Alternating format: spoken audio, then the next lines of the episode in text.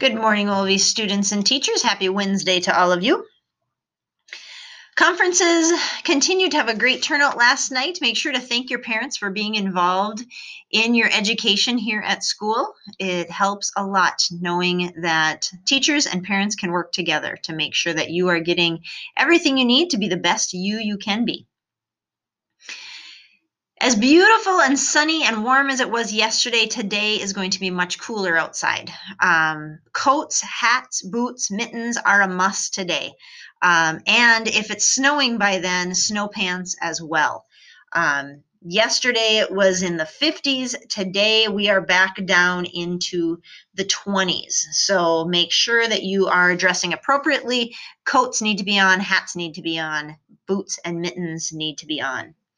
Uh, depending on how the weather works, we might be seeing snow by then. So if it is snowing, please put on snow pants as well. But we will plan to be outside. So um, continue staying off of the grass area, please. It is, um, it does look like the, the ice and the snow have all completely melted for right now, uh, but the ground is still frozen. So it's going to take a while for that, that water and moisture to get away and for that ground to dry up. So thank you for staying off of the grass area for now um, so that it continues to dry and we don't make a muddy mess over there. No birthdays to celebrate today, so we will wrap up our morning announcements with our morning prayer. Today, um, our story comes from Timor Leste, which is um, a country that has a lot of families that farm.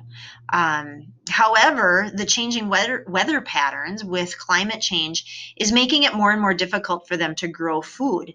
Um, and so, because of that, hunger and malnutrition are becoming a bigger problem, and a lot of children aren't getting um, the nutrition that they need, and then and therefore aren't growing um, healthy as they as they get older.